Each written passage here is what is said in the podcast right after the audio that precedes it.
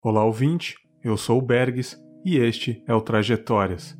No episódio de hoje, eu bati um papo bem legal com o cara que foi uma das inspirações para eu fazer o Confábulas, Daniel Sartório. Sartório é publicitário, comediante e tem um podcast chamado Tava Vindo Pra Cá, no qual ele entrevista comediantes de maneira bem intimista e amigável, também perguntando as trajetórias de cada um, refletindo sobre a vida na visão da comédia. Deu para notar a semelhança? Até esse começo de apresentação antes do episódio foi inspirado no podcast dele. Inspiração. Todo mundo se inspira em alguém. Todo mundo precisa, de alguma forma, ter uma referência para iniciar um projeto. E quando eu conheci o Tava Vindo Pra Cá, eu pirei nos papos filosóficos, nas trajetórias dos comediantes, nos papos em padarias, na casa deles. Eu comentava com alguns amigos da Podosfera e quando resolvi de fato fazer o Confinha, o Tava Vindo Pra Cá foi o gatilho de exemplo. É isso que eu quero fazer. Eu quero conversar, eu quero filosofar de maneira amadora, tirar de dentro tudo que eu penso, não só sobre a comédia, mas sobre a vida em geral. E dessa vez, eu que perguntei para o Sartório sobre a vida dele, o começo, a vinda para São Paulo e o início na vida da comédia.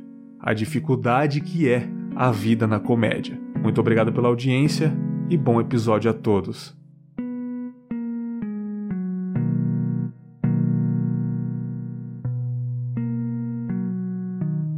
Estou aqui gravando com mais um, mais um comediante no Confábulas. Já já passaram alguns aqui, já passou o Jacaré Banguela, né, cara? Já passou até os meus amigos do Chorume, que sim, eu acho que são ultra comediantes, só que só do, do nicho do podcast. Agora eu tô gravando com o rapaz que me inspirou a fazer o Confábulas. Olha quem diria quanto tempo, né, cara, que eu tava querendo gravar e estou aqui com ele, Daniel Sartório. E aí, meu querido, beleza? Opa! Tudo ótimo, como é que você tá? Tô, tô, eu tô bem, cara. Sabadão à tarde, essa gravação boa. Raramente eu gravo nesse horário, né? Geralmente eu gravo de, de sábado, tipo, de segunda a sexta, dependendo do, do da agenda do, dos meus convidados à noite, né? Isso que é foda, né? É, isso é um problema pro meu podcast também, do horário de gravação. Que eu posso gravar de noite, mas tem show de noite, então fica sempre difícil marcar. Cara, e, e assim, esse aqui é o, é o Trajetórias, é bem diferente dos formatos aí do, dos outros episódios. E aqui é pra saber realmente é, a trajetória do meu convidado, é basicamente o que você faz no, no Tava Vindo Pra Cá, né, cara? E eu quero saber um pouco aí de você, acho que os ouvintes também é, se interessam em saber a trajetória dos meus convidados. Da onde que você veio, pequeno Sartório, antes de chegar a São Pablo aí? Eita, é, eu, eu fui, eu sou um,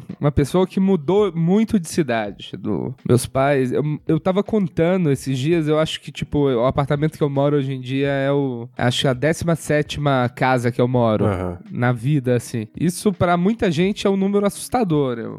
e é interessante que a minha família, a minha família sempre teve uma, uma pegada mais criativa, assim. O meu pai gosta de contar caos e a minha mãe tem um senso de humor mais de tirada, assim. Sim. Eu me considero de São João del Rei, mas eu nasci em Viçosa, Minas Gerais, as duas. E em São João eu eu, eu tinha muito interesse por, por humor em geral. Eu dei sorte, assim, de cair no, cair no meu colo umas coisas tipo assistir Monty Python dublado na TV e pirar e, e ir atrás disso com, tipo, 11, 12 anos, sabe? Sim. É, e eu sempre quis fazer alguma coisa relacionada ao humor. Só que o que não existia carreira de comediante, né? E um jeito de usar humor que eu percebi era em publicidade. Ah. Que na época que eu tava considerando o que eu ia fazer, uma coisa que tava fazendo muito sucesso era uma propaganda de Twix, que era do caramelo, Nossa, chocolate. eu lembro como se fosse ontem, cara, essa, essa propaganda. Mano, isso na escola era um negócio inacreditável. E assim, foi uma das propagandas que explodiu realmente, né, cara? Que na escola a galera ficava imitando isso, né? Era muito engraçado, cara. Era muito engraçado. Aí depois, velho, você descobre que, é uma, que eles estão zoando o síndrome de Tourette, olha só, Nossa. problematização.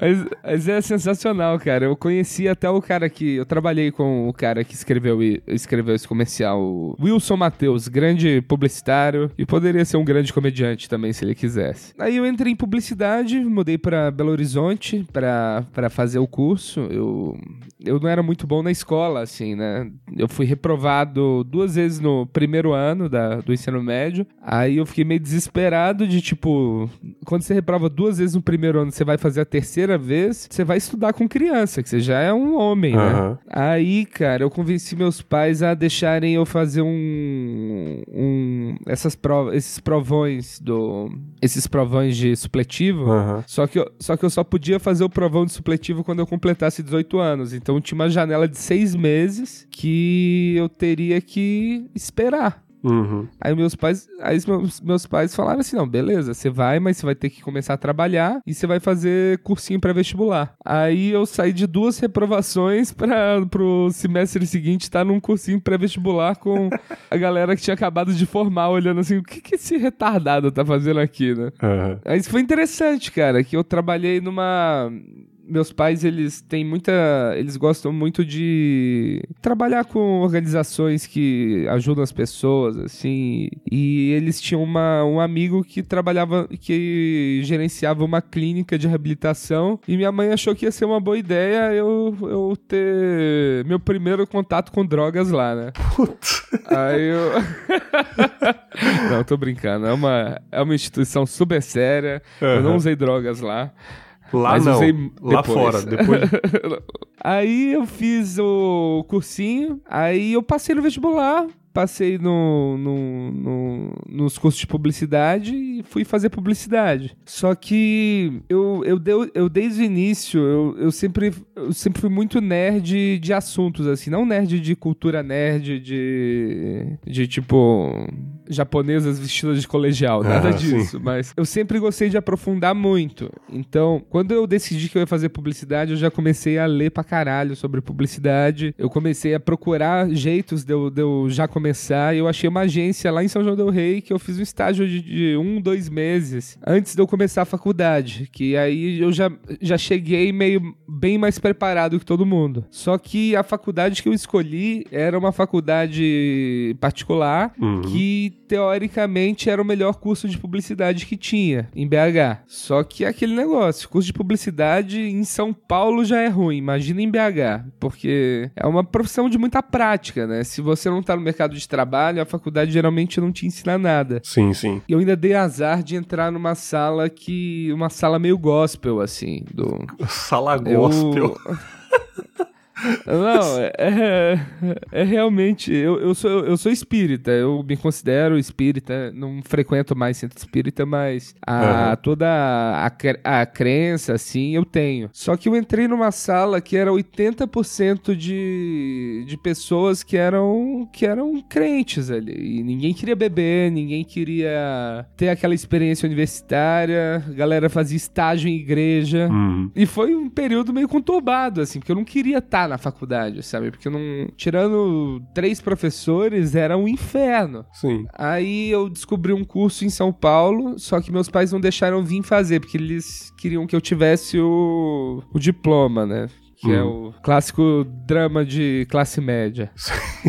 Mas o Mas aí eu formei, trabalhei muito lá em publicidade e assim que eu formei, eu mudei para São Paulo. Uhum. E eu achei interessante que lá, lá em BH eu tive um contato com stand-up, que um cara que trabalhava comigo, o Bruno Costoli, estava fazendo, e eu ia nos shows deles. E eu achava muito legal, só que eu não, não me despertou vontade de fazer, assim, sabe? Ah, a princípio não, né, então? É, a princípio não. Aí eu, eu fui fazer um intercâmbio desses de trabalho, que durante as férias da faculdade, e eu fui morar nos Estados Unidos. Olha aí, cara, que interessante. É, cara, foi muito legal. Foi um. É um tipo de intercâmbio de trabalho. Na época não era muito caro para você sair e você conseguia se manter lá porque você trabalhava num restaurante. Eu, uhum. Aí eu morava em Nova York e trabalhava num restaurante que vendia sopa e sanduíche natural. Caramba. Que, aliás, foi a, a fase mais saudável da minha vida. Mas. O... é, e a fase do estudante também é bem saudável, né? É. É bem, bem difícil, cara. Eu era um, eu era um artista marcial, quase chinês. Entrei na faculdade e ganhei, sei lá, 30 quilos em um é ano. foda, cara. É foda, cara. É, quando você descobre Coca-Cola de garrafa de vidro, meu amigo. Meu amigo. E a melhor de todas, né, inclusive. É, eu tô tentando parar. Tô tentando parar. Aí você ficou lá fazendo intercâmbio. E por quanto tempo que você ficou lá? Eu fiquei quatro meses lá e apesar de eu não ter ido em nenhum show de stand-up lá, foi, foi lá que eu tive contato com Seinfeld. Que eu comecei a assistir Seinfeld. Tinha um cara que morava comigo. Eram, eram assim, era um absurdo. Eram 20 pessoas numa casa de dois quartos. Meu Deus De dois do quartos, céu, não, cara. dois banheiros. Dois banheiros, tinha uns quatro quartos. Aí era tipo, maioria brasileiro, argentino, chileno, peruano. E depois apareceram uns, uns vietnamita, tailandês lá também. Nossa senhora. Que mistura boa, hein, cara. Mas, cara, apesar de tudo assim pra dar errado, foi um- uma experiência incrível, cara. Incrível. E eu Imagino. tinha muita intenção de conseguir um trabalho lá, né? De, em publicidade. Aí eu fiz uns cartões de visita bonitinhos, deixei o portfólio em inglês, que eu sou diretor de arte. E, e a vantagem da do criativo é que você consegue, você tem essa pasta de portfólio que você pode mostrar e falar, ó, eu posso fazer isso e é um jeito mais fácil e mais mais justo de entrar no emprego. Sim. É, aí eu marquei numa uma Headhunter lá que tinha um site mó tosco. Eu só queria conversar e ver se eu conseguia trabalhar de graça em alguma agência durante esse período que eu tivesse lá, né? É só pra ter experiência mesmo. Só pra ter experiência. Aí o aí eu cheguei, cara, era um era um andar inteiro no prédio do New York Times, eu não tinha nem marcado hora. Caralho. Claro que não me atenderam, né? É, pô. Vai tentar entrar no Projac sem marcar nada, né, cara? É, cara, mas faz parte. Sim, claro. Mas eu acho, eu acho engraçado que isso, isso é uma coisa que eu quero. que eu tenho até a intenção de trazer num possível solo meu que. Num, quando eu gravar o meu especial de comédia, sei lá, daqui a quantos 20 anos. Uma coisa que eu sempre gostei de fazer foi contar mentiras bobas, assim. Mentiras que. que claramente elas não vão prejudicar ninguém não tem Uhum. muito motivo de eu estar fazendo isso. Sim. E eu, eu trabalhava num restaurante lá e eles me zoavam um pouco por eu ser brasileiro. Aí um dia, um, um cara mais nerdzinho lá que trabalhava com a gente, ele chegou pra mim e falou assim: Cara, você gosta de fliperama? Eu falei: Pô, cara, fliperama? Quanto tempo eu não ouço isso, cara? Eu jogava muito. Eu- Eu fui, quando eu tinha, sei lá, 12 anos, eu fui tricampeão brasileiro de Street Fighter. Aí o. Aí, aí ele nunca mais me chamou pra jogar. Ele ficou meio com medo que eu Puta queria jogar val- valendo dinheiro. O cara vem tomar uma onda.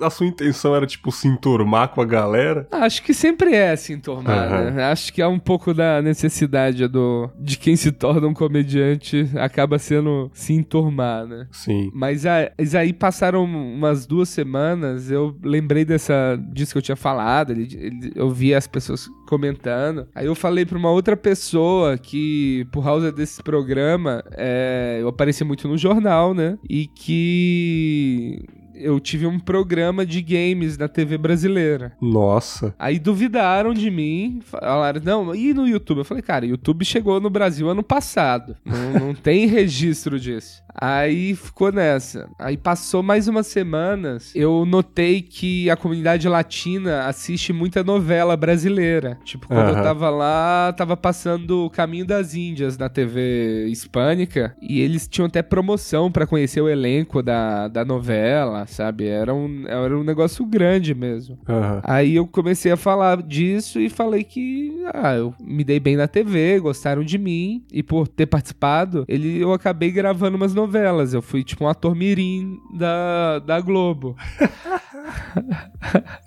aí, aí uma das velhinhas que trabalhavam lá me reconheceu. Ela falou: Lembra de ti? Não pode, mano. Aí eu fiquei famoso no restaurante. Foi, foi, foi, foi muito bom.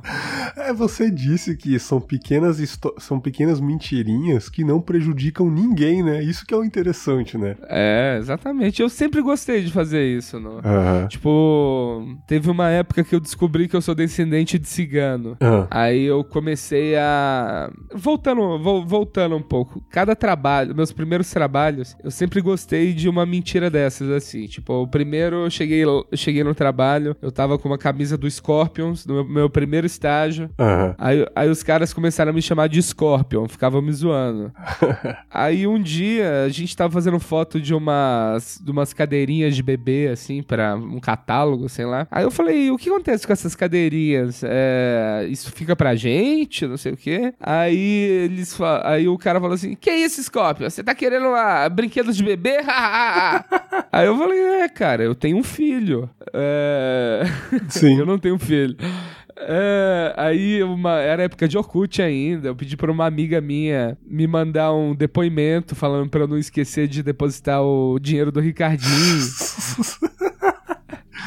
Caraca, bicho. Nossa, cara, é, tanta, é tanta mentira que eu já contei, bicho. Não, muito bom, cara. Pô, e sem prejudicar ninguém. Isso que eu gostei da, da sutilidade, da, da, diferença de uma mentira mesmo, né? Exatamente. O... São umas coisas muito absurdas. Do... Eu, eu tava falando do cigano que eu descobri que eu sou, tipo, 25% cigano. 25%. O que não quer dizer nada. Não quer dizer nada. Só que eu achei muito legal ser, ser cigano, né? Que eu acho uhum. uma, uma, um povo muito maneiro. Aí eu trabalhava num lugar aqui em São Paulo já e tinha um atendimento que eu tava contando para ela a história de como era difícil ser uma criança cigana, né? Porque com 13 anos, eu, meus amigos estavam brincando de Magic e eu tive que me casar. Ô, louco. E que teve todo aquele casamento cigano, uhum. que é uma cerimônia mó bonita, que você conhece a garota, os, os pais juntam vocês, aí vocês vão casar, vocês fazem um corte vocês fazem um corte no pulso, juntam, juntam os pulsos e se tornam um só, uma cerimônia muito bonita.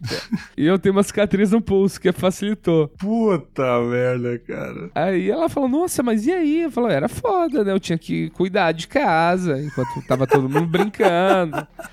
Cuidar dos animais. Cara. Aí, cara, só que eu esqueci de desmentir. Ela descobriu que era mentira, tipo, dois anos depois só.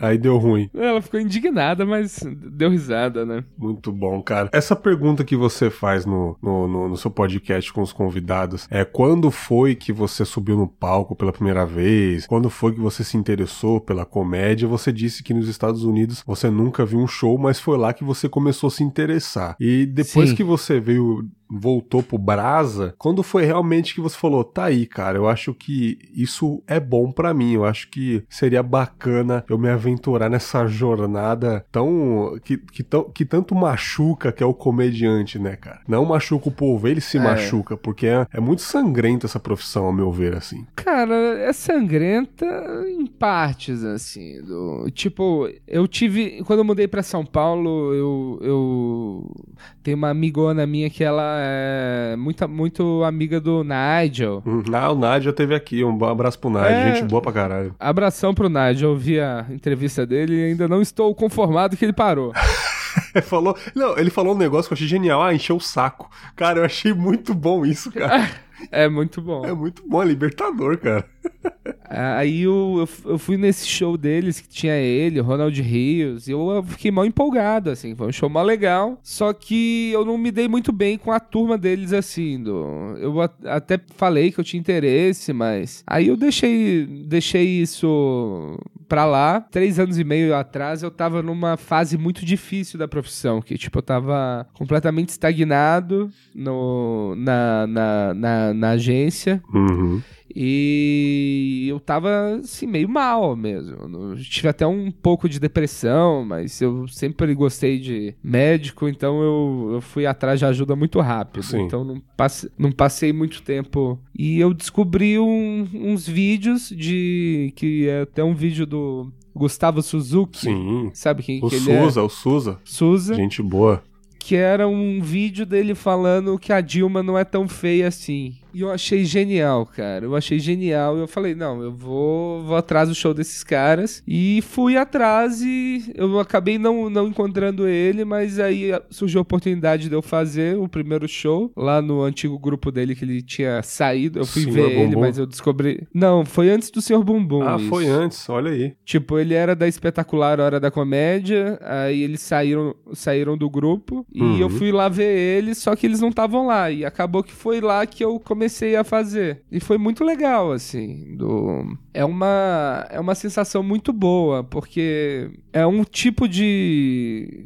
Qualquer, qualquer trabalho criativo que você tem, ele envolve muitas pessoas trabalhando, né? Aham. É, você tem que, que aprovar isso com uma pessoa, que outra pessoa aprova, que o cliente aprova, que vê se tem dinheiro pra fazer, aí não tem, aí você. Aí você só vai vendo o projeto piorando Uhum. desde o início. É tipo. Tipo você vê uma criança ficando doente e falando assim: caralho, tinha tudo pra ser bom se eu tivesse vacinado ela, né? Nossa, incrível. que comparação maravilhosa.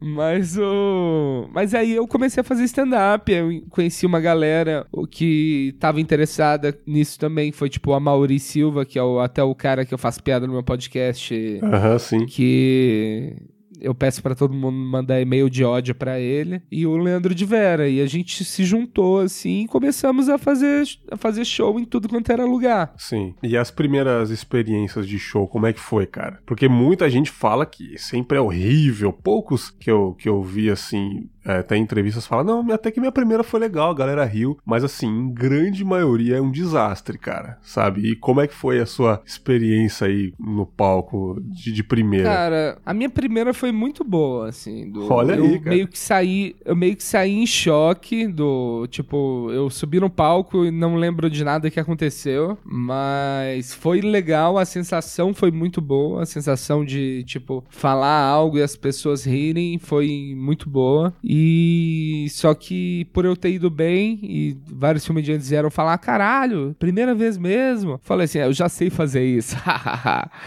Aí eu tomei no cu pesado nos outros shows. Ah, porque aquele negócio você tava se achando demais, né? Que isso acontece direto, né? Direto. A comédia, a comédia ela é muito boa em, em mostrar que você não é tudo isso. Sim, sim. Porque te causa uma, uma sensação, às vezes, de tipo, você tá numa maré de sorte, assim, de 5, 10 shows incríveis, aí você fala, ah, isso aqui tá fácil. Aí você não se prepara e você toma no cu. Aham. Eu já cogitei algumas vezes em subir no palco já. Eu acho que poucas pessoas sabem disso, né? Porque eu acho que deve ser assim, ao mesmo tempo que se der água no show, né? Tipo, se por acaso você contar uma piada e ficar aquele vácuo e ninguém ri, deve ser uma morte por dentro horrível. Você querer morrer ali no palco mesmo, cara. Mas eu acho que se der certo, cara, deve ser a melhor sensação do mundo, cara. E eu queria muito ter essa sensação, cara. Isso de, de show ruim, você aprende a lidar porque você nunca vai ficar livre disso, né? Aham. Tem uma coisa, tem uma coisa que eu já ouvi alguém falar que é muito verdade, que o show ruim ensina melhor do que o show bom. Hum. O show bom é tipo, é uma massagem no ego, o show ruim é eu errei por causa daquilo, daquilo, daquilo, preciso melhorar isso. Olha aí, cara. Eu, eu fazia muito no circuito alternativo, né? E eu não, não me misturava muito com a galera do mainstream. E eu fui fazer um show em Curitiba. E eu cheguei. Curitiba é uma cidade que eles falam que é um lugar mais difícil de fazer comédia porque. O, o povo lá, né? são mais frias. É, as pessoas são mais frias, então pra você trazer risada delas tem que ser um negócio realmente mais forte. E eu fui fazer esse show lá e eu fiz um. E eu percebi, na hora de escolher assim as piadas, que, tipo, todas as minhas piadas eram sobre câncer, morte, depressão, coisas que levam à morte. Eu não tinha muita coisa. Hum. E eu, eu fiz muitos shows ruins lá. O único show bom foi o show mais furada que poderia ter sido, que foi um... Tem um comediante lá que é bem das antigas, ele é Jefferson Todó. Ele me tinha me marcado num show e ele falou assim, ó, vai ter um programa de rádio da Band local aqui e esse programa é...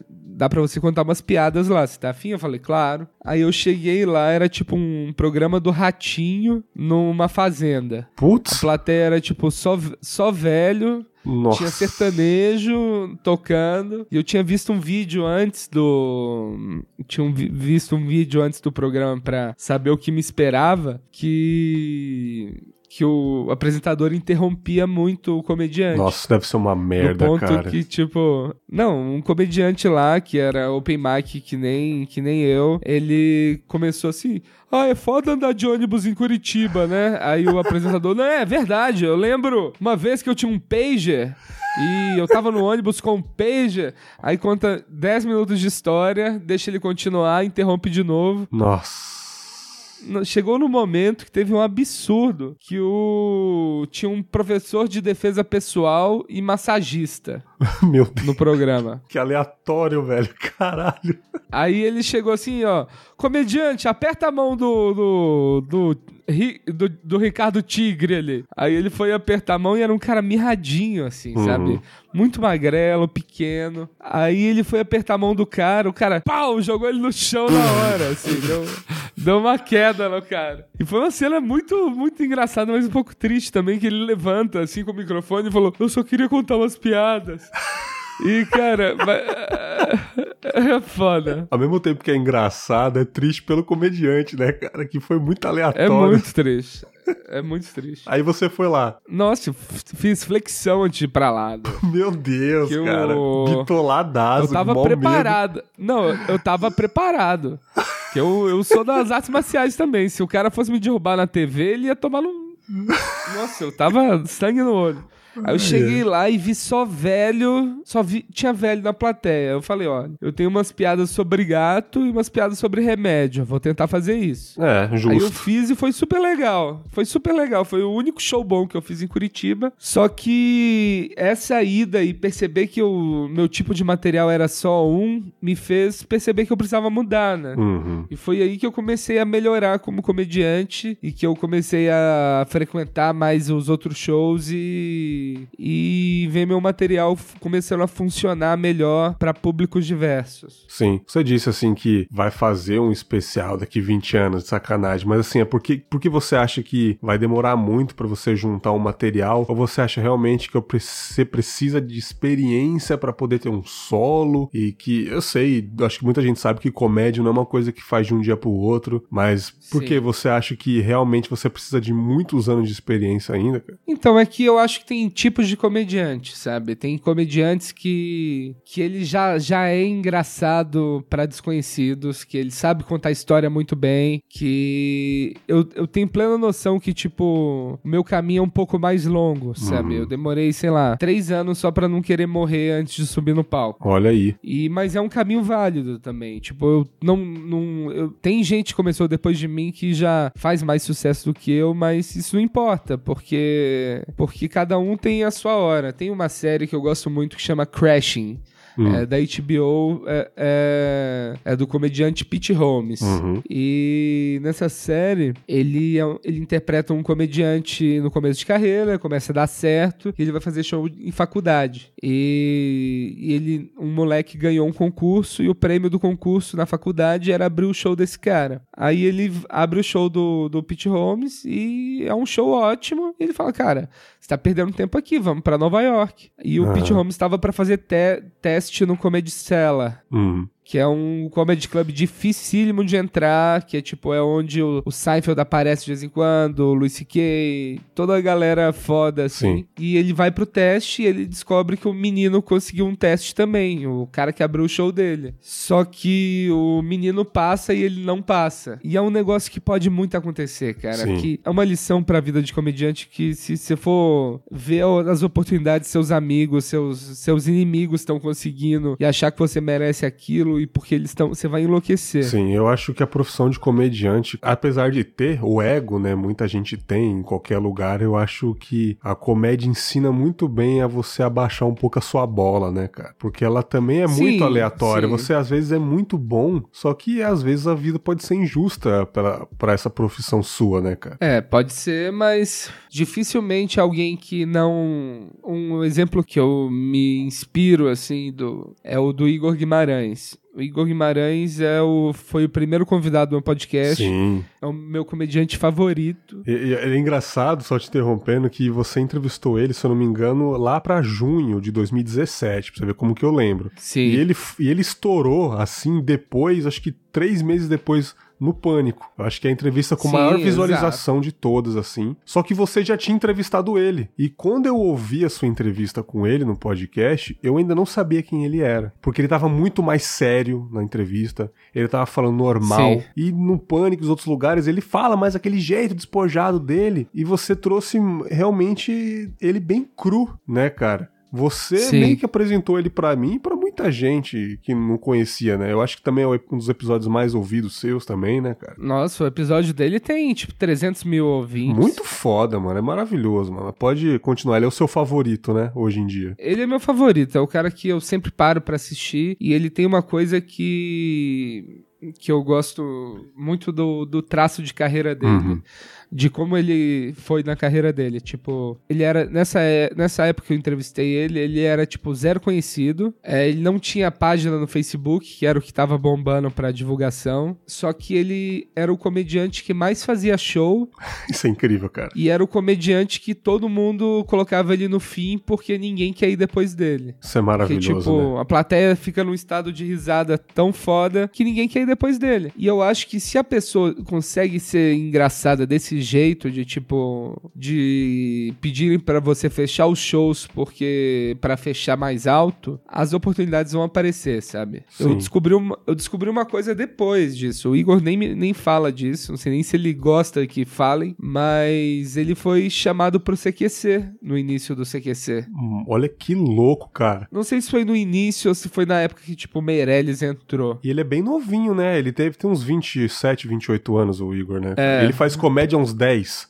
né? Exato. Mas chamaram ele pro CQC e ele recusou. Que ele falou: Não, não é a minha parada, sabe? Que louco. E não é mesmo, não combina com ele o programa. Eu acho que combina. Você eu acha, mano? Eu não consigo ver, mano, ele ali, cara. Eu acho que o Igor conseguiria fazer qualquer coisa, cara. Ah, eu boa. acho ele tão engraçado, Não, cara. ele é maravilhoso, cara. Ele é maravilhoso. Ele é um personagem ambulante, cara. É. Ele é uma pessoa maravilhosa, cara. Eu, eu realmente eu vejo tudo que aparece nele no, no YouTube, entrevista na rádio, quando ele vai no Em Pé na Rede contar a história. Mano, aquela história do final de final de ano da, da vó dele lá com o Peru lá, cara.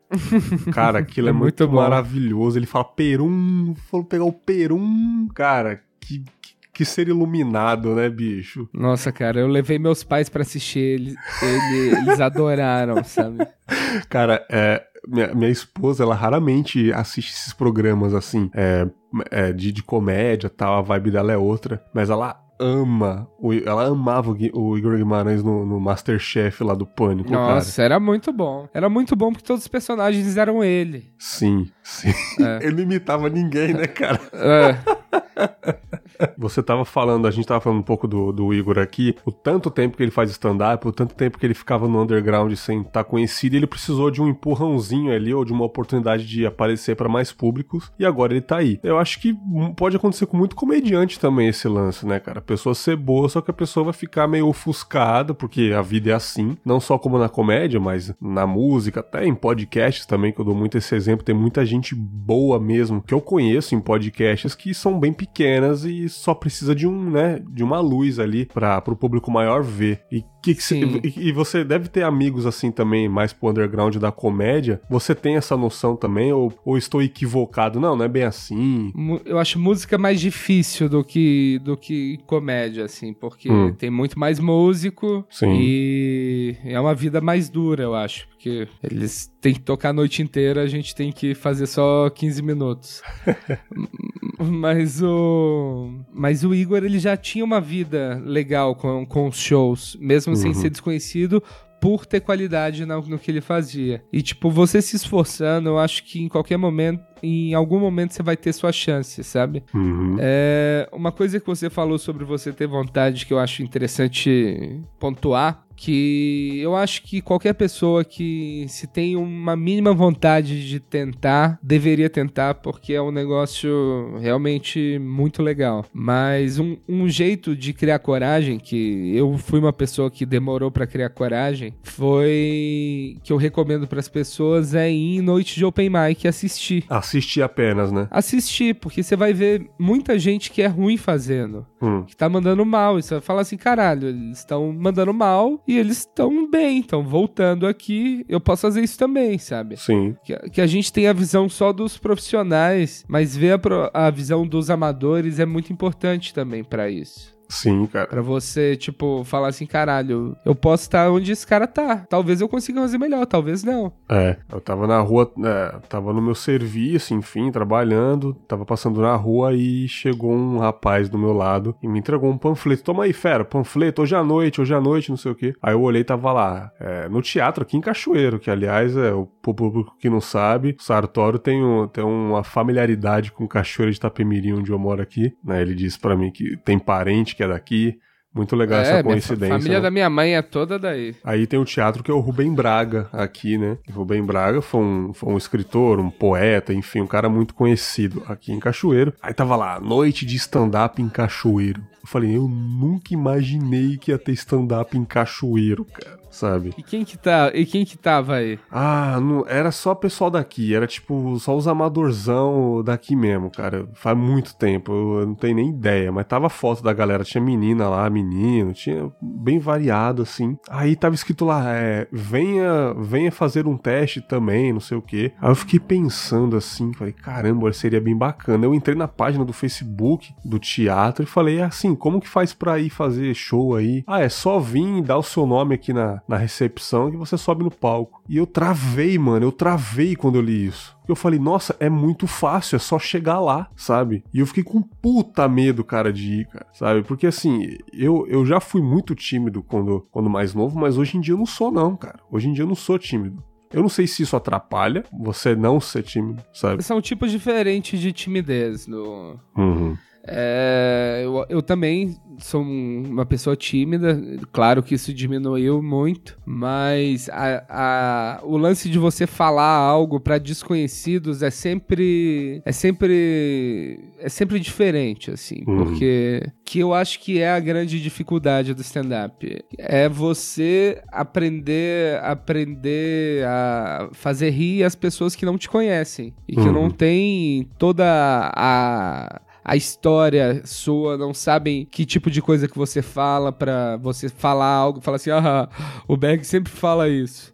Sabe? Mas é muito interessante. Eu acho que é, o meu comediante favorito chama Gary Shandling. Lá da Eu fiz, gringa. até um, é, eu fiz até um episódio sobre ele, que tem um documentário na HBO Go, é, legendado, que dá pra baixar sem legenda também, que chama The Zen Diaries of Gary Shandling É sobre ele mesmo, então. sobre ele. É um documentário de 5 horas. Ele, é- ele foi, tipo, um puta comediante. Ele revolucionou as séries, a HBO. E ele tinha uma pegada muito de autoconhecimento pelo humor. De, tipo, de tentar ser a melhor versão dele no palco. Uma coisa meio zen, assim Uhum. mesmo. E eu acho isso muito interessante, porque eu tenho vários problemas como comediante. Tem vários problemas. Mas uma coisa que eu tenho certeza que eu tô fazendo é que eu tô fazendo piadas que eu acho engraçadas, não porque, tipo, ah, agora a piada de. de. da Nájila e do Neymar tá fazendo sucesso, eu vou fazer. Nossa, eu não Não,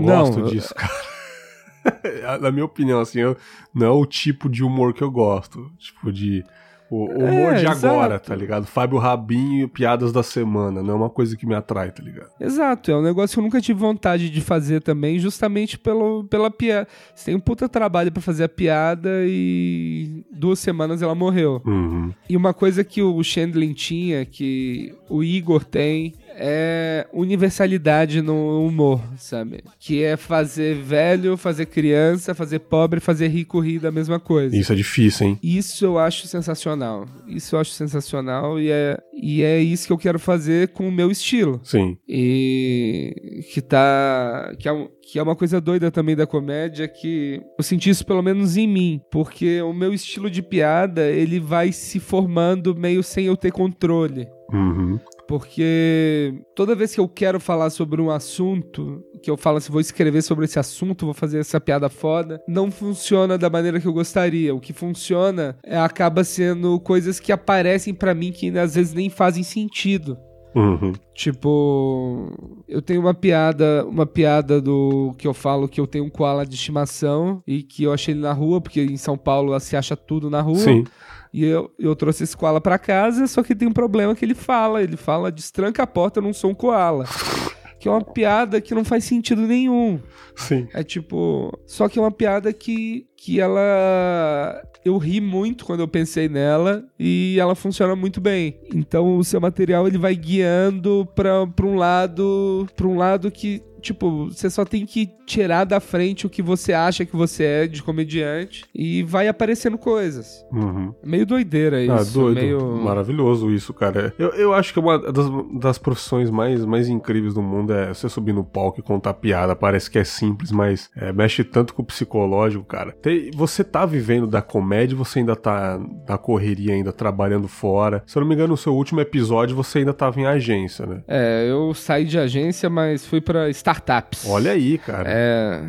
Mas é, vida de comédia é muito difícil, cara. Eu, eu acho que, sei lá, devem ter 30, 40 comediantes no Brasil que vivem de comédia e 10 que vivem bem de comédia, sabe? Nossa. É muito difícil porque a maioria dos shows que a gente faz é de graça. Uhum. É... Eu ganhei, tipo, nesses três anos e meio, eu ganhei talvez mil reais ao todo com comédia. Sério, cara? Que louco. E é um negócio que eu tô todos os dias atrás. Eu tô Uhum. todos os dias colando em show, tô presente, tô fazendo, tô fazendo e, e não tem muito, muita, não tem muito o que fazer a, não ser é bom você ter um emprego pra você conseguir se manter durante essa loucura. Sim, sim, cara, sim. Tanto que quando você entrevistou, acho que também foi uma das, das me- melhores entrevistas que você fez, foi com o Thiago Ventura, né, cara? No, não Sim, é um, do Thiago não, ficou não é um dos caras, assim, que eu sou fã pra caramba, sabe? Realmente ele, tipo, não tinha um comediante do estilo dele, antes dele mesmo, assim, e tal. Mas ele falando sobre a vida, sobre tristeza, sobre comédia, emociona, cara, sabe? Sim, emociona muito. E, e é, e é assim que eu falo.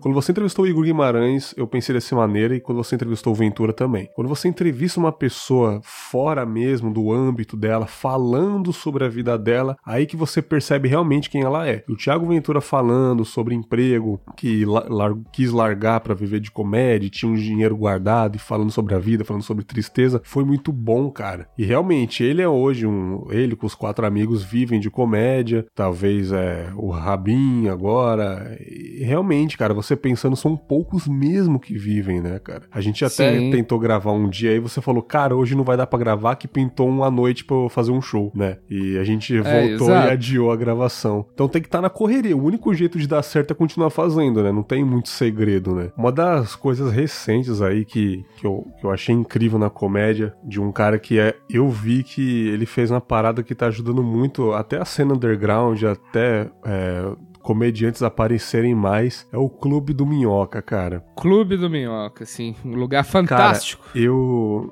é, eu vou entrar de férias, eu pretendo ir pra São Paulo de novo nas minhas férias, porque eu vou fazer o meu podcast ao vivo lá em São Paulo. Não sei ainda onde, mas eu quero fazer num ambiente estilo Clube do Minhoca, cara, que eu acho que é o melhor estilo de casa de comédia que existe, cara, sabe? Nossa, você já chegou aí lá ou Cara, não? não deu pra eu ir da, da, da minha outra oportunidade, mas nessa o clube não me escapa, porque eu acho incrível, cara. É, existem quatro shows, né, do Dave Chappelle na Netflix. Opa, interrompendo o papo aqui rapidinho pra avisar que o Dave Chappelle lançou mais um show dele na Netflix aí, recomendo demais. Sticks and Stones, tá sensacional. É o quinto show, então tem cinco apresentações do Dave Chappelle pra você acompanhar, confira e bora voltar pro papo. que é um dos caras também que eu gosto pra caramba aí, principalmente da, nas antigas também eu adorava o chapéu magrinho com aquela voz fininha de Chris Tucker, sabe? É, sim.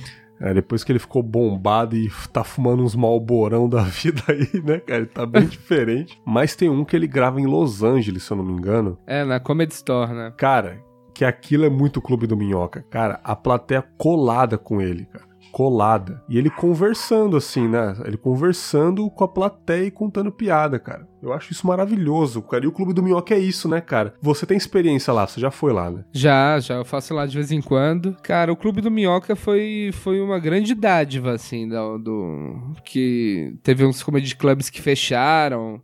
E o Patrick abriu isso com e colocou a alma dele lá dentro. Uhum. E é tipo. E é ele, sabe? Rola um som embaixo, num piano bar, em cima rola o show, 70 lugares, é...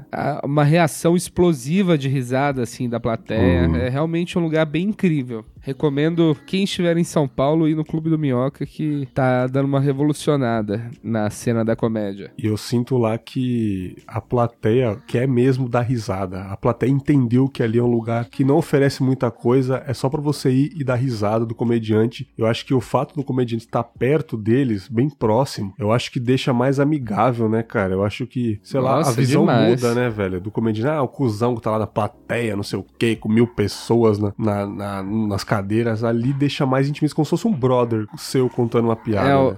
Mas é outra relação mesmo de comédia, cara. É, é impressionante como a atmosfera é tudo na comédia, né? Você uhum. ter um lugar, o som, o som no, no volume certo, a plateia confortável, a temperatura certa, o, a luz, tudo isso interfere no show. E lá eles fizeram de maneira perfeita, assim. É, é um, todos os melhores shows que eu fiz nos últimos tempos foram lá. Olha aí que incrível incrível, cara. A gente tá falando muito sobre comédia, mas eu queria ir por um lado que eu sou mais familiarizado, que é o podcast. Sim. Da onde que você conheceu essa mídia, cara? Porque, assim, você faz um podcast, agora ele já mudou várias vezes de formato, assim, questão de, de regularidade, já foi quinzenal, já tentou... Agora é semestral. Já tentou ser semanal, agora é semestral, né? Mas da onde que você conheceu essa mídia, cara? Então, eu tive contato com podcast igual praticamente todo mundo que gosta de podcast no Brasil, que foi com o Jovem Nerd, né? Olha aí. É, eu escuto o Jovem Nerd, escutava, né? Não, não escuto mais, mas eu comecei a escutar, tipo, em 2008 e escutei regularmente, agressivamente até até 2015, por aí. Uhum. E, e quando eu comecei a fazer comédia, eu esse essa esse jeito, essa coisa nerd de pegar o máximo de informação que eu consigo, eu descobri os podcasts de comediantes gringos, né? Eu descobri o WTF com o Mark Maron, que ele criou o podcast meio que ele era um cara meio queimado na cena porque ele brigava com todo mundo. Aí ele criou esse podcast como jeito de pedir desculpa pra galera e conversar sobre comédia e bombou. Uhum. E no Brasil não tinha nada assim. Tinha um podcast do, do Nando Viana que ele reunia uma galera para conversar, mas também não tinha muita regularidade. O Léo Lins tinha um que era ele falando sozinho pro celular, que era bem legal, mas parou também. E, e eu decidi fazer eu, eu decidi fazer o meu, porque não tinha nenhum e, e também era uma forma de eu conhecer os comediantes, né? Sim, cara, e deu super certo, velho. Deu super certo. Hoje, o feedback que eu tenho do. A maioria do meu, dos meus ouvintes não é comediante, mas de tipo, da base de comediante que tá começando, praticamente todo mundo escuta. Eu acho que o podcast eu consegui trazer conhecimento dos comediantes profissionais pra galera amadora e isso de alguma forma ajuda a cena, porque eu, eu tenho essa pegada meio. Eu fiz aquele teste das 16 personalidades, você já fez? não, não fiz. Cara, eu não acredito em signo, já fiz uma pastral e tudo, não acho que tem nada a ver comigo. Só que aí eu fiz esse das 16 personalidades e bateu assim 100% comigo, sabe? Nossa. O a personalidade que ele escolheu para mim que é o ativista, que é mo... que é muito o que eu gosto mesmo, sabe? É uhum. É muita coisa pela cena. Eu, eu sempre quero fazer coisas pela cena. O quando eu fiz o show do Big Bang Comedy, que era eu, o Duncan e o Fábio Moreno, era um show que, tipo, ao contrário das outras noites de Open Mic que te, que te obrigam a levar a gente, esse você não precisa levar ninguém, eu vou trazer o público, você vai fazer o show, vai ser legal. E o show que eu tenho agora, junto com a Renata Said, o Não Somos um Casal, que é um show quinzenal que tá incrível. Uhum. É, esse podcast vai pro ar em breve ou não? Não, em breve vai demorar um pouquinho pra sair. É, aí a gente teve convidados, tipo, Vitor Camejo, é, Anne Freitas, Daniel Duncan, Pedro Lemos, o Vitor Amar, a Ariana Nucci. A gente está trazendo convidados muito legais.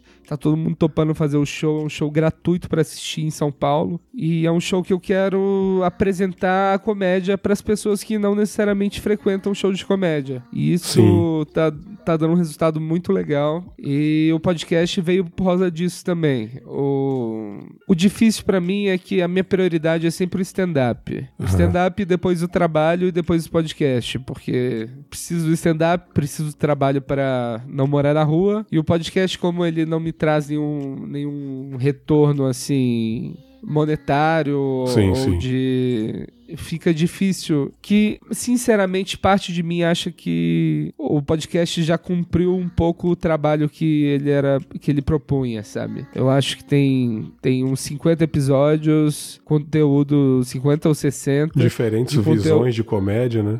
Diferentes visões de comédia, é um negócio que ninguém nunca tinha feito antes aqui. E que por hora, assim, eu não sinto tanta necessidade de voltar. Exceto quando, tipo, eu converso com algum comediante, eu vejo que ele tem uma visão legal, aí eu quero entrevistar ele pra gente registrar isso. Então, não é um podcast que eu vou fechar, mas é um podcast que, pra ouvir os novos, você tem que estar tá, tá bem por dentro do que, que eu tô fazendo, que aí você vai receber no momento que ele chegar. Eu tô considerando agora o. Eu tenho tenho visto muito do Joe Rogan. Nossa. Já viu? É o mais clássico, é né, cara? Um dos mais conhecidos aí, né? Ele é o mais conhecido, mas acho que o do Mark Maron é mais clássico do que o dele. Sim, sim. E eu tive um programa de rádio e o pessoal da rádio gosta muito de mim lá. O Schultz go gosta do, da proposta e eu falei com ele da ideia da gente fazer eu tava vindo pra cá ao vivo, sempre com vídeo na rádio. Nossa, isso é incrível, cara. Só que a parte difícil é a agenda, né? Eu não consigo. Eu preciso ver um horário que não tenha tanto show e que eu consiga ter comediantes lá para eu entrevistar. Aí eu tô vendo direitinho como que eu vou fazer isso. Mas é, é provavelmente esse é o próximo passo do podcast. Pô, cara,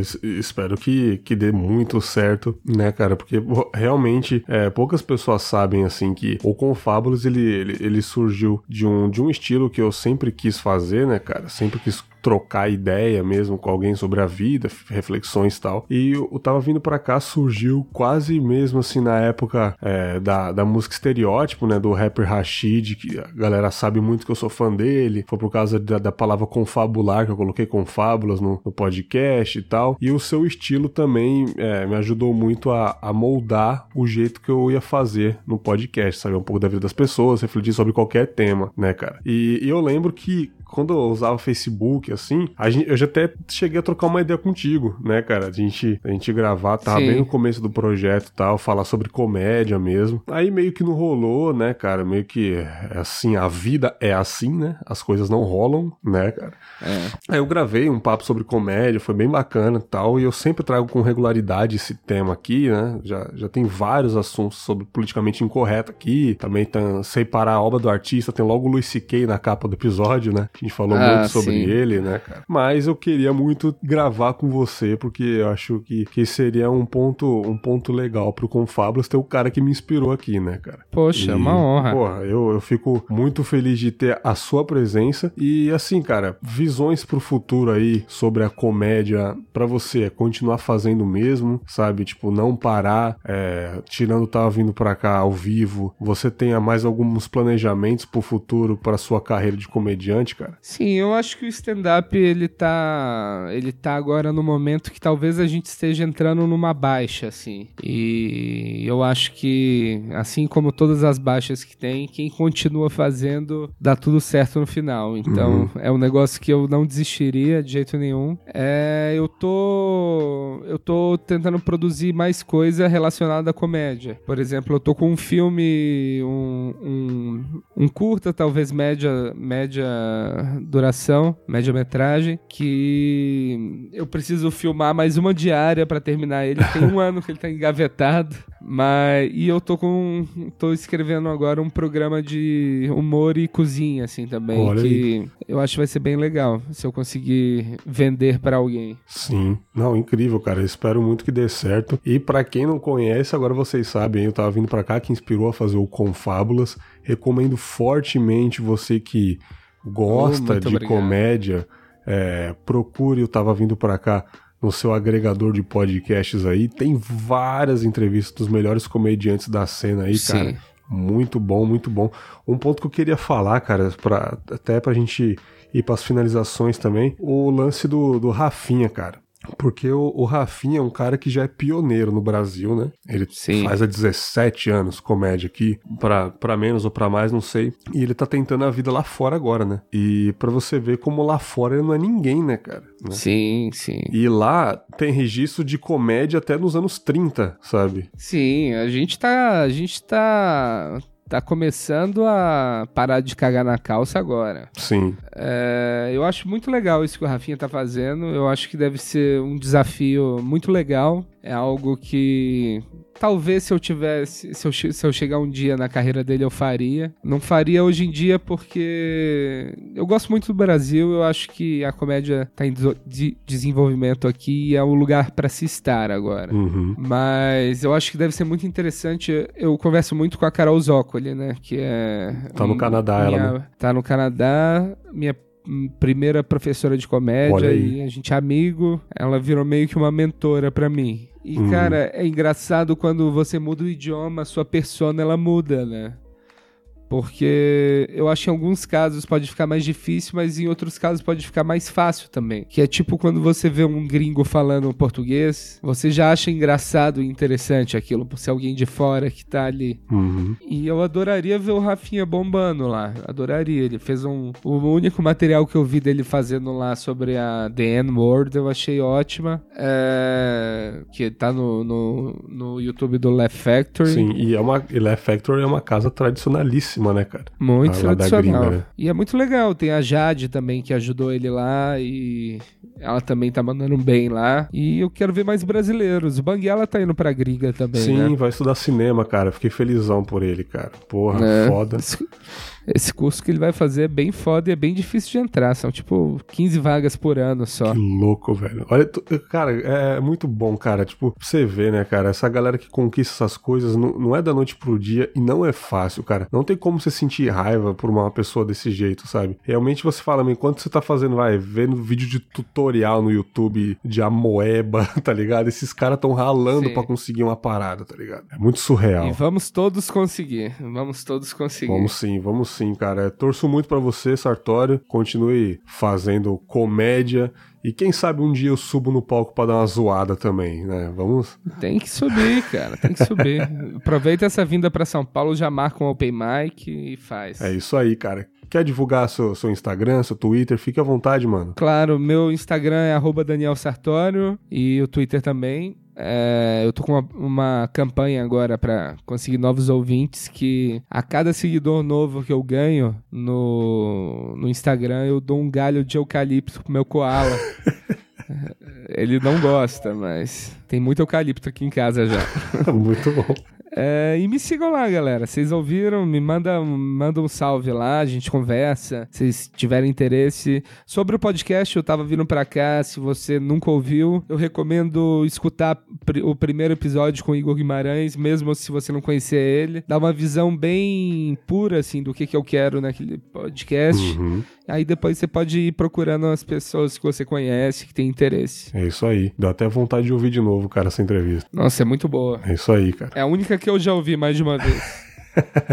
Valeu, Sartório. Grande abraço, cara. Muito obrigado, viu, Bex? Tamo junto. Valeu e grande abraço. Valeu.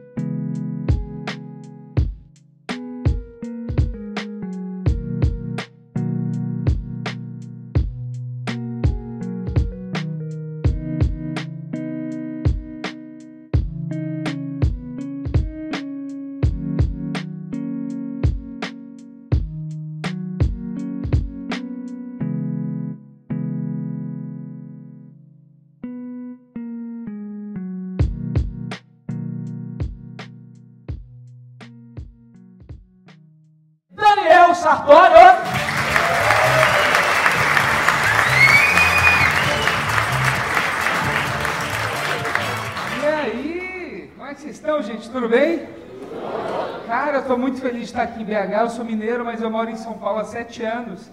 E agora, deixa eu me apresentar direito, né? Meu nome é Daniel Sartório Trindade. Eu odeio as minhas iniciais, DST.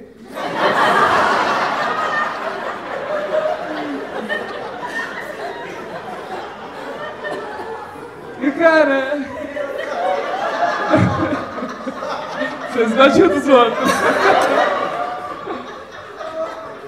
Cara, eu tava, eu tava pensando, sabe? O meu sotaque ele misturou de um jeito que eu venho pra cá e não acham que eu sou mineiro aqui. Aqui acham que eu sou de São Paulo, em São Paulo acham que eu sou carioca, e no Rio acham que eu sou otário. Mas cara. Mas, cara, quando, quando eu mudei pra São Paulo era um inferno, sabe? Era o tempo, o tempo inteiro aquela vozinha. Você é mineirinho, né, Daniel? Você é mineirinho. E, cara, uma vez, eu juro, me perguntaram assim, Daniel, me diz uma coisa, vocês põem queijinho no arroz, no feijão? Vocês põem queijinho na água também? Eu falei, chama leite.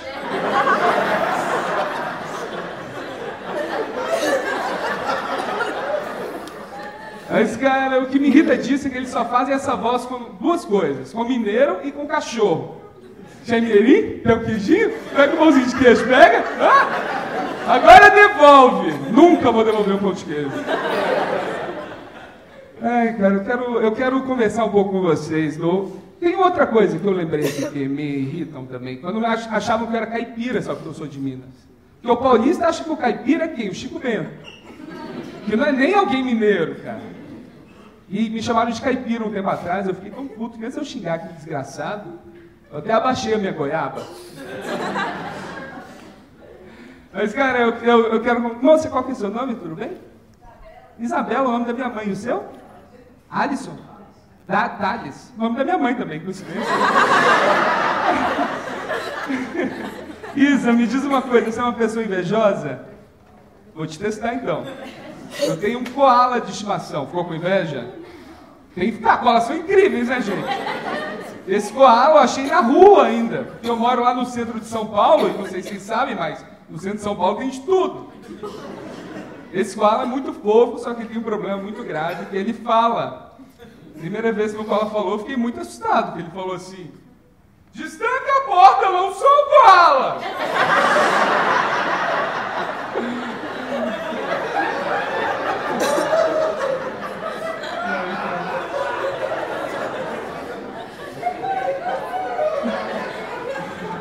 Cara,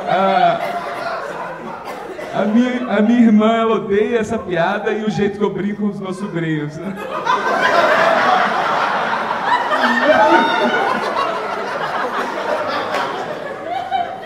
Ai, cara, a minha, a, a, minha, a minha família é demais, cara. A minha família é demais. Eu não, a minha família é bem esquisita, assim, viu, gente? Eu não sei se é porque a gente é de São João del Rei ou se é porque os meus avós são primos. Eu fico sempre em dúvida. Porque, cara, a grupo de família, o meu grupo de família é um negócio muito esquisito. Eu queria saber se alguém aqui tá. Alguém tá no grupo de família que tem um parente que já faleceu? Exatamente, cara! Que no meu tem a tia Célia e não dá pra tirar ela do grupo, ela criou o grupo, a administradora do grupo.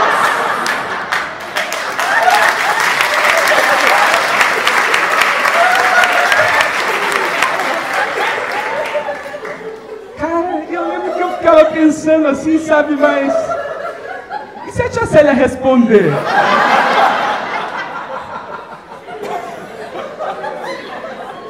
Só que aí, cara, eu descobri que eu não sou o único comediante da família.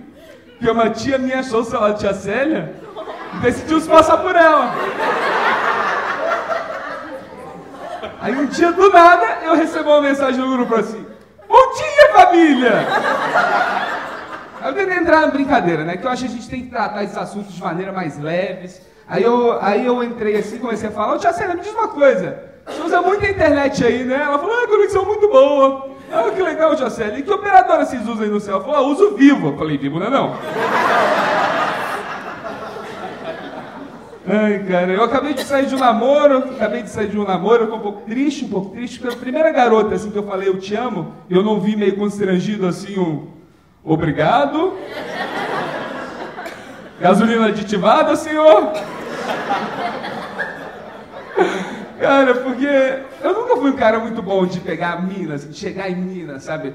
Na época eu era mais novo, os caras que mais pegavam mulher eram aqueles caras bombados de academia, que na micareta, puxava a mina pelo pescoço, foram todos presos. Mas eu lembro, cara, de tentar usar cantada, era a coisa mais ridícula do mundo, cara. Era muito ridículo. Eu lembro que eu olhei uma cantada e falei assim, isso aqui deve funcionar. Aí eu cheguei todo tímido na menina assim e falei, é. E aí, gatinha, me diz uma coisa. Por acaso o seu pai é padeiro? Ela me disse assim, me olhou e falou, não, por quê? Eu, ai, que. Eu adoro pão. Mas eu era novo, eu tinha uns 25 anos. Eu usei uma cantada esses dias. Eu gosto de cantar, né, cara? Eu gosto de cantar, né? Eu cheguei numa menina assim, já mais confiante, né? Quatro anos passaram. Aí eu cheguei na menina assim e falei, e aí, gatinha, me diz uma coisa. Por acaso você caiu do céu? Ela olhou pra mim e falou assim, caí por quê? Eu falei, caralho, funcionou. No céu tem pão. Ai, cara. Mas eu vi que esse, esse relacionamento não ia dar certo, sabe? Não ia dar certo. Porque, cara, tinha três meses que a gente estava junto, eu decidi mudar o nome dela no meu celular, sabe? Era Giovana, eu coloquei amor, fofo, né? Nada pode dar errado. Aí um dia eu estava na casa dela, ela estava mexendo no celular e eu vi que até aquele momento ela não tinha nem salvo o meu número ainda. Eu tive que terminar, cara. Porque eu não posso tratar como amor que me trata como 9829090. 11 982. Gente, muito obrigado. Essa foi minha participação.